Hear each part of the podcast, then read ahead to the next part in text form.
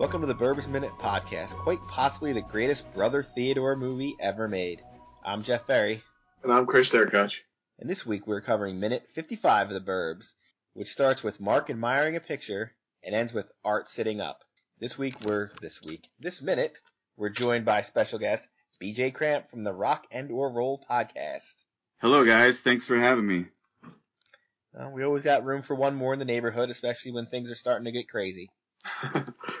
Yeah, I'm a huge fan of this movie. This is one of those movies that me and my dad and my brother will quote probably every time we're together. One of us will drop a line from this movie. It's definitely in the uh, wheelhouse, you know. Yeah. For a movie that's not super popular, it's not Back to the Future popular or anything like that. It's a little, you know, a couple rungs below that, but it's not. I wouldn't even call it quite a cult hit because it's not. No. It's not that nichey either. There's a lot of lines that get thrown around from this movie. It's very It, cool. it, it, it nails a certain sense of humor. I think that you know certain Oh. people really love it because it's it's Yeah. just in a certain vein. But And- I had a friend, I had a friend who his girlfriend, um, she thought this was the funniest movie ever, but she was kind of shy and uh, she didn't like people to see her laughing uncontrollably. And yet, if you would quote this movie, she would laugh uncontrollably. So she would get really mad. And uh, and then when he met me, he actually met he because I don't think he had ever seen it. And then it turns out that I could quote every line from the movie, and so I would just feed him lines, and he didn't even know what he was saying, you know. So I could just feed him a random line and then he would say it to her and she would get really pissed. He's just like, it came with the frame. What does that mean? yeah, exactly. I just say, say, hey, say sardine. You know, it's like, Yeah. that's all you got to do.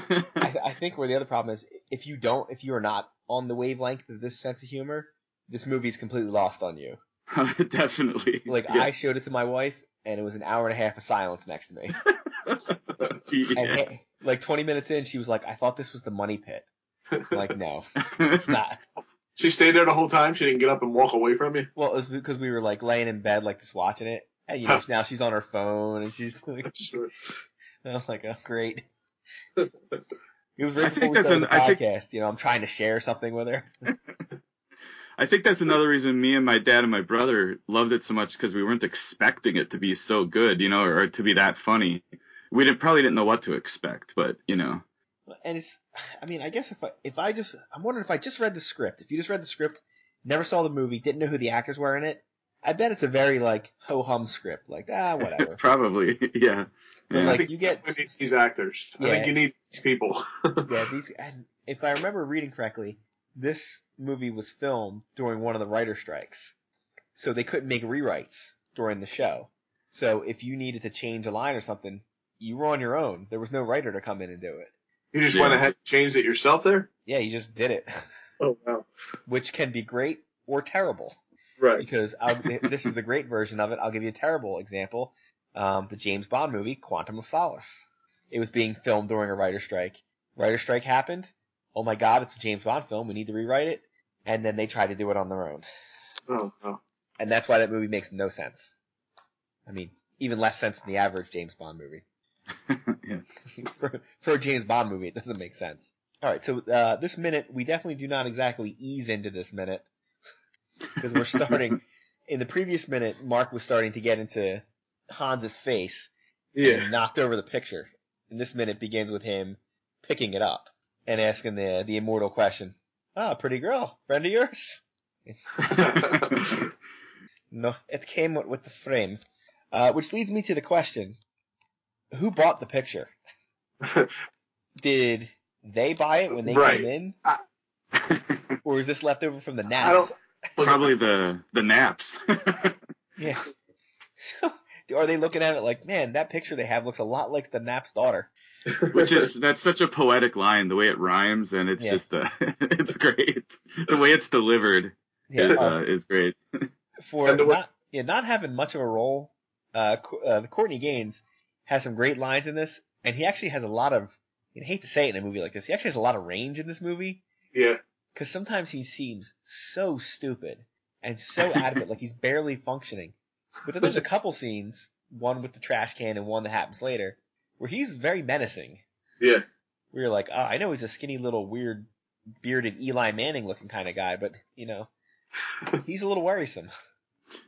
Yeah, I Um, love the I love the part that already happened where the uh, Rum- Mrs. Rumsfield she's bent over for some reason when he's at the door and she stands up and she sees him for the first time and she's just like he scares the shit out of her just the way he looks. Yeah, it's like, oh, yeah, it, yeah, he really does look ridiculous in this movie, and it's pretty. Yeah, just uh, you know, it's a ridiculous character that he's playing, but I think he does it really well. It's it's really it's not campy, you know. It's well, I mean, he's And yeah, like- totally, he's totally committed to that to that bit. Yeah. yeah, pulls it off. He definitely pulls it off. And my other question is, so he says that he says came with the frame, and then Mark mocks him and says That's- it back, yeah, yeah, Though his mocking accent is great too. Yeah. yeah. which is like at least the fifth or sixth like racist thing that's been said in this movie. Where they, they Yeah. keep calling him Slavic, which is not even like a thing. It's Slav, and Slavic is a language, like it's a totally different thing. So they keep saying that. He, oh god, what he said something else earlier too. It was Mark too. Said something else earlier. That was like a real like head scratcher. Like, what are you talking about? I can't remember what it was, but I think I remember. I know what you're talking about. Yeah. I mean, I'm gonna assume that I, I think I might have brought this up earlier. Like Mark's father was probably in World War II, so you know he's probably got not a lot of love for the Eastern European accent. Yeah, yeah. Oh, he says, "What are you, a Catholic?" Is that what you're talking about when he said that? Oh yeah, that might have been it. I knew he said something else that was like really like what? And then finally we get the real introduction of Uncle Reuben. Uh, in a movie full of great introductions, I'm not sure if he gets he may not get the best one, but he certainly gets the most like shocking one. yeah, He's he's got the weirdest facial expression on too. Oh, I had that written down. It just says that face. Which I would say is like, man, he really put on a face for that. But, you know, as this is uh, the greatest Brother Theodore movie ever made, we'll get into a little uh, Brother Theodore's backstory here. If you've ever seen Brother Theodore doing any of his many stand-up appearances or his um talk show appearances, he basically is this guy. That's his face, huh? Yeah, yeah, that is his face. He's a little more verbose on the talk shows. Like he talks more, but he's basically this character. so just imagine this guy who talked more, who's a little smarter, being on a, a talk show. he was a pretty good time. So if we go back to the, uh, you know, his early years, you know, start off, he was born in not a great time to be born in certain parts of the world. He was born in 1906 in Dusseldorf in the German Empire. Ooh. Yeah, right there, that's got to raise some red flags. yes. So, I'm just going to read this straight off his thing. At age 32, under Nazi rule, he was imprisoned at the Dachau concentration camp until he signed over his family's fortune for one Reichsmark. Yeah, that's, uh, that's not good. I would say that that's, unfortunately, that's like the best thing that can happen to you when the word Dachau is somehow connected right. to your life. He got off easy. Yeah. Yeah. So he basically signed over his family's fortune for one dollar. That's one Reich, Reichsmark. Okay. And then he was deported for chess hustling to, from Switzerland. He went to Austria, where Albert Einstein, a family friend and alleged lover of his mother, helped him escape to the United States. right. You can't make this stuff up. And then he ends up, he goes to America. I mean, just some of his, I'll just hit a couple of his career highlights. If anybody watched those, uh, what is it, the, is it the Rankin and, oh god, who made the, um, the Hobbit movies? It wasn't Rankin and Bass. yeah, yeah, Rankin and Bass. Yeah, I just uh I did not know that that he was Gollum. That was, was Gollum. that was crazy. Yeah. we hates it. he was I remember Yeah. those movies. That, wow, that is his voice. I mean, yeah, honestly, yeah. if I was gonna say, what's there, 100 characters in there? If I was like, which one do you think he is? I mean, you're like, is he an orc or is he Gollum? He's gotta be. yeah. I never knew that though until today when I was looking up about him. That that Oh, was no. him. Yeah, I knew that one. I didn't know the crazy Albert Einstein story. That no. was, and did Um, you say a lover of his mother too? Yes, Albert Oh, yeah. Einstein. Well, listen, Albert Einstein apparently liked to throw it around. Yeah, I heard. So apparently he got uh he got around with brother Theodore. He he was hanging out with mother Theodore. Would she be Mother Theodore? I just said that. Gotta keep up. So he was. They they say he they don't call him a stand-up comedian. They call him a monologuist, which I assume if that happened around today, you'd be called like an alt comedian. You'd be part of that crowd. Okay. You know where you if you don't like that type of comedy, it's the most boring thing ever. I've never seen any of his like that type of comedy. I've only seen him on the talk shows, and he's I mean he's hilarious in the talk shows. I've seen a couple of his Lettermans, and he just he just gets Dave wrapped around in circles, just talking all this crazy stuff that he does. That was like his comeback because he'd been around in like the 50s and 60s and kind of faded away, and then he came back. And in his bio, I mean, The Burbs is just like one sentence. It's like in 1989 he appeared in the Joe Dante comedy film The Burbs. As himself. Yeah, yeah, basically and he was in his 80s. I think he was in his 80s in this movie. Yeah, Wow. which is funny because he looks old, but I would have never said he was in his 80s. No, yeah, right. He looks like a grumpy old 60, like a grumpy 60 year old man. yeah. his, I mean, just to let you know what kind of person he is. Here's what his headstone reads. Known as Brother Theodore, solo performer, comedian, metaphysician, quote, as long as there is death, there is hope. And then his page has like at least 25 quotes of his, and they're all crazy. All the great spiritual leaders are dead. Moses is dead, Muhammad is dead, Buddha is dead, and I'm not feeling so hot myself. I hallucinate on tap water. The only thing that keeps me alive is the hope of dying young. Oh, it's it's yeah.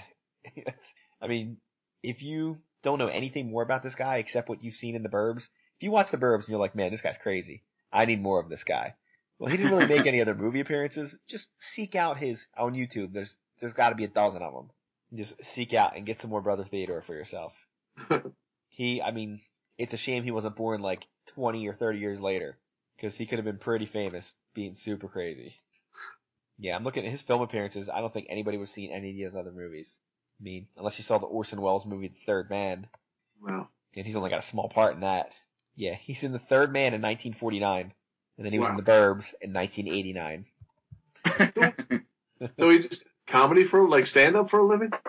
Well, he, I guess they could call him a monologuist, which is like, it's stand-up comedy, but I guess it's like getting up there and basically you just ramble on. I'm trying to think of somebody who you can even like compare him to. Like, I don't want to say Andy Kaufman because he wasn't as wacky, I don't think, as that. But someone that, that's like an alt comedian type thing. Like, you don't do traditional stand-up. Right. Like someone that gets yeah, like I I think it says on Wikipedia he was on the Merv Griffin show like 36 times. He Yeah. just did a lot of that kind of stuff. Joey Bishop show, Merv Griffin, and then he goes away for a long time, and then he's on Letterman. Uh, looks like about 12 times from 82 to 89. Oh well. That's when Dave was still on his late show, the later show, whatever the. It was a late night back then, right? Right. Yeah. And he, he was on the radio a bunch of time. Yeah, I, I have not gone deep enough into the Brother Theodore world. I must find more because I used to watch this when I first used to watch the Burbs. Like, not that I was a big fan of every single person in here, but you've seen them in something at least. yeah. No, I haven't seen. Yeah. And then there was him, and you're like, "Ah, who is this guy? Because even the other two Klopeks I recognize from other movies. Right. I'm like, oh yeah, he's been in movies, and like even like Hans, you're like, oh, he's been in a bunch of stuff. And there was I, like, I just thought they like found a guy on the street and put him in there. like, here's a crazy old man. We're gonna put him in this movie. So, and he gets his, he gets introduced. He's like, it's my uncle Reuben, and his first line is, uh, what does he say? Uh, you're the one who lives next door.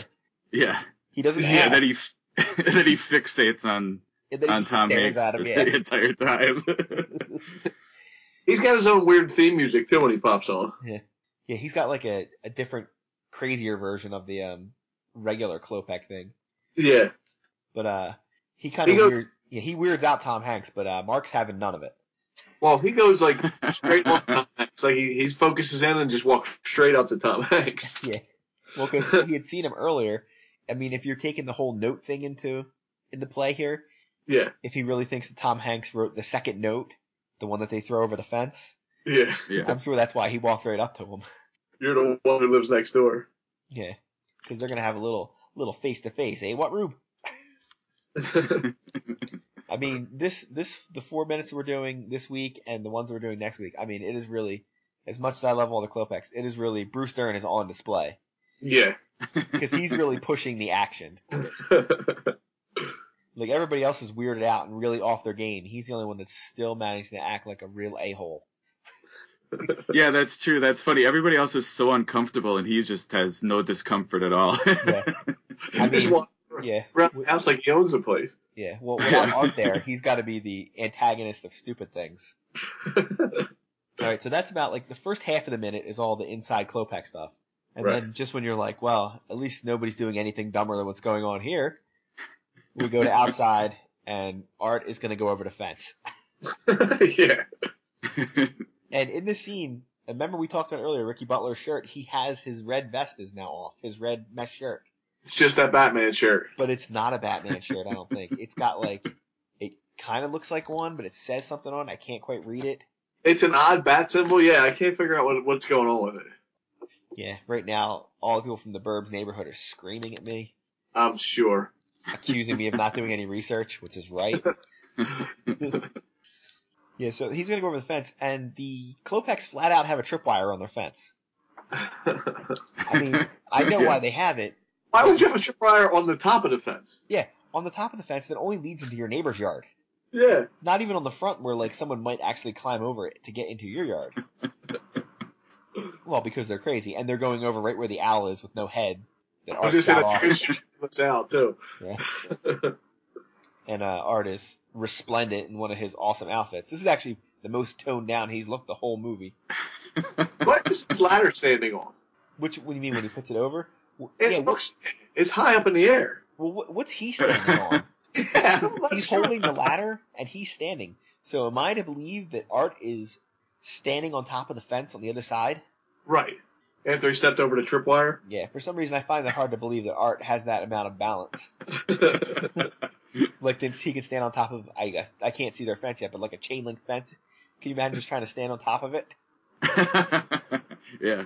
Especially Well, when, it's a it's you know it's a good thing they don't telegraph this fall at all. You don't see it coming at all that oh, he's Oh, yeah. gonna fall. he starts, I got it, I got it, and he's putting the leg up. Ricky says, just be careful. It's pretty dangerous with the tripwire. yeah. Oh, it was in case you didn't catch that tripwire yet. yeah, yeah. Thanks for the advice. He's like, yeah, he goes right on over. So that's basically the end of the minute is him hitting the ground. Yeah. yeah. So again, they've accomplished a lot in this minute. Remember how they we were told they were gonna go over there and get everything sorted out. That's what the wives said. Yeah. Although we didn't get, we didn't get much out of the wives this minute. I like Rumsfeld slaps Uncle Reuben on the back and says, "What do you say we have a little face to face, Al Rube?" Yeah. Oh, isn't that what you do with the neighbors that you've just met? Smack them on the shoulder. and was Carol gonna go get coffee in the in the kitchen by herself when she says, "Let's get some coffee"? Yeah, because then Hans jumps in and says that he's gonna go get it. Yeah, he says, "I'll do it."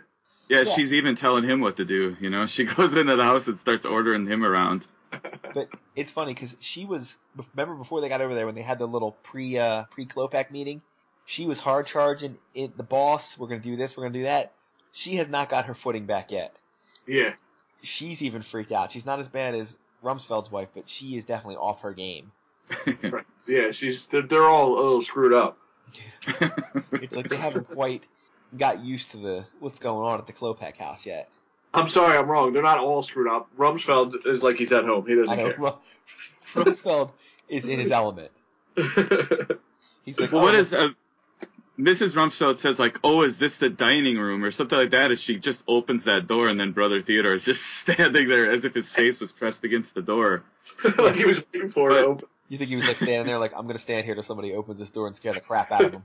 Yeah, basically. Yeah, it's not like he was approaching the door or walking by.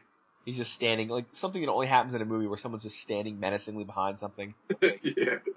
It's like but it's a- also strange that she just walks in the house and is just opening sliding doors. I mean, why?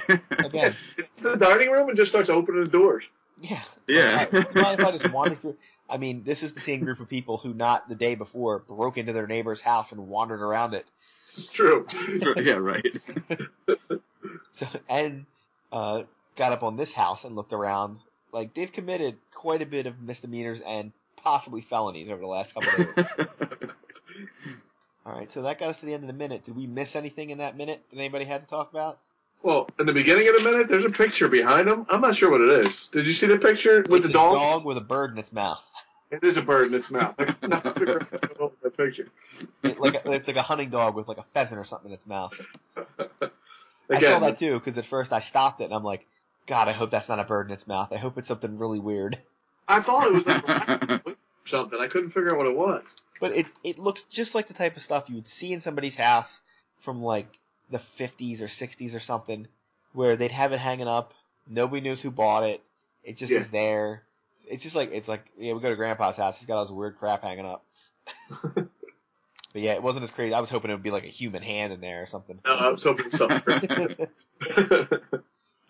because there's, I mean, I looked through a couple of these rooms. I mean, I think you see it more in the next minute where they give you like a shot of the whole room, yeah. and it looks like whoever was the set decorator was like, just throw crap everywhere. Yeah, it's a lot of open boxes with stuff hanging out of it. Yeah, because we said they've been there over a month, but it looks like they moved in yesterday. Yeah. Now saying that, I still have stuff in boxes from when I moved two houses ago. I just moved all my crap up into the attic and was done with it. Yeah, that's all right. Someday I'm gonna go through that box. Not today though. I need a nap. All right, I don't have anything else. No, I'm good. Yeah, I think we covered it. don't worry. We have uh, we have plenty more of this scene to go on for the rest of the week. uh, So make sure you uh, go over to uh, check us out on the Facebook and Twitter. Go over to iTunes, give us a five star review. Uh, BJ, you want to pimp your projects? yeah, well, I do a podcast called Rock and or Roll. That's just for people who are obsessed with rock and roll. Um, cover a lot of different topics, up in 162 episodes, something like that.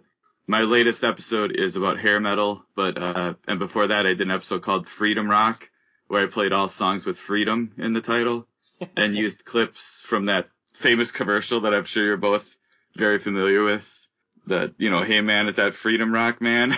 yeah, up. man, we'll turn it up, man. yeah. So, yeah, I, I have, you know, I had, I did a whole series on Iron Maiden, one episode for every album. I do stuff like that. I do all kinds of stuff, but it's mainly for people who are obsessed with music. So. Now I, now I know who to bring over when I'm trying to go on one of those trivia challenges, and I, I need someone that knows music. yeah. Music, like I'm good at like pop culture, and I'm great at movies, and music is always my weak point. Yeah, I'll be your phone a friend. Like like we're gonna ask you about the 1971 album. Oop, don't even bother. Don't even don't even go any further because I'm not gonna know who it is. I'm also the person that listens. I can listen to a song on the radio a hundred times, never know who it is. And then one time you'll be listening and they'll be like, "That was the Kinks," and you're like, "I'm like, oh, how about that? No idea. Didn't know who that was for the last 25 years." All right, so also make sure you uh, swing over to Movies by Minutes. Check out the other uh, 175 minute podcasts that are out there. I That's think it. that's, I think that's an accurate number, isn't it? There might be more than that. Yeah. well, here I'll just, I'll quickly run through the ones that are on the first line, the ones that are just in the top. That would be Star Wars Minute, Goodfellas Minute, A Talking Cast, Back to the Future Minute, Indiana Jones Minute, Wrath of Khan Minute. Wow. That's just the, the that was the first six. Yeah. And there's how many lines is there? There's probably 20 lines. It's best not to think about it. All right. Uh, seeing nothing else, we will call it a minute. You know, you can put a picture of your family in there. Just keep the one that came with the frame. And uh, stay safe, neighbors.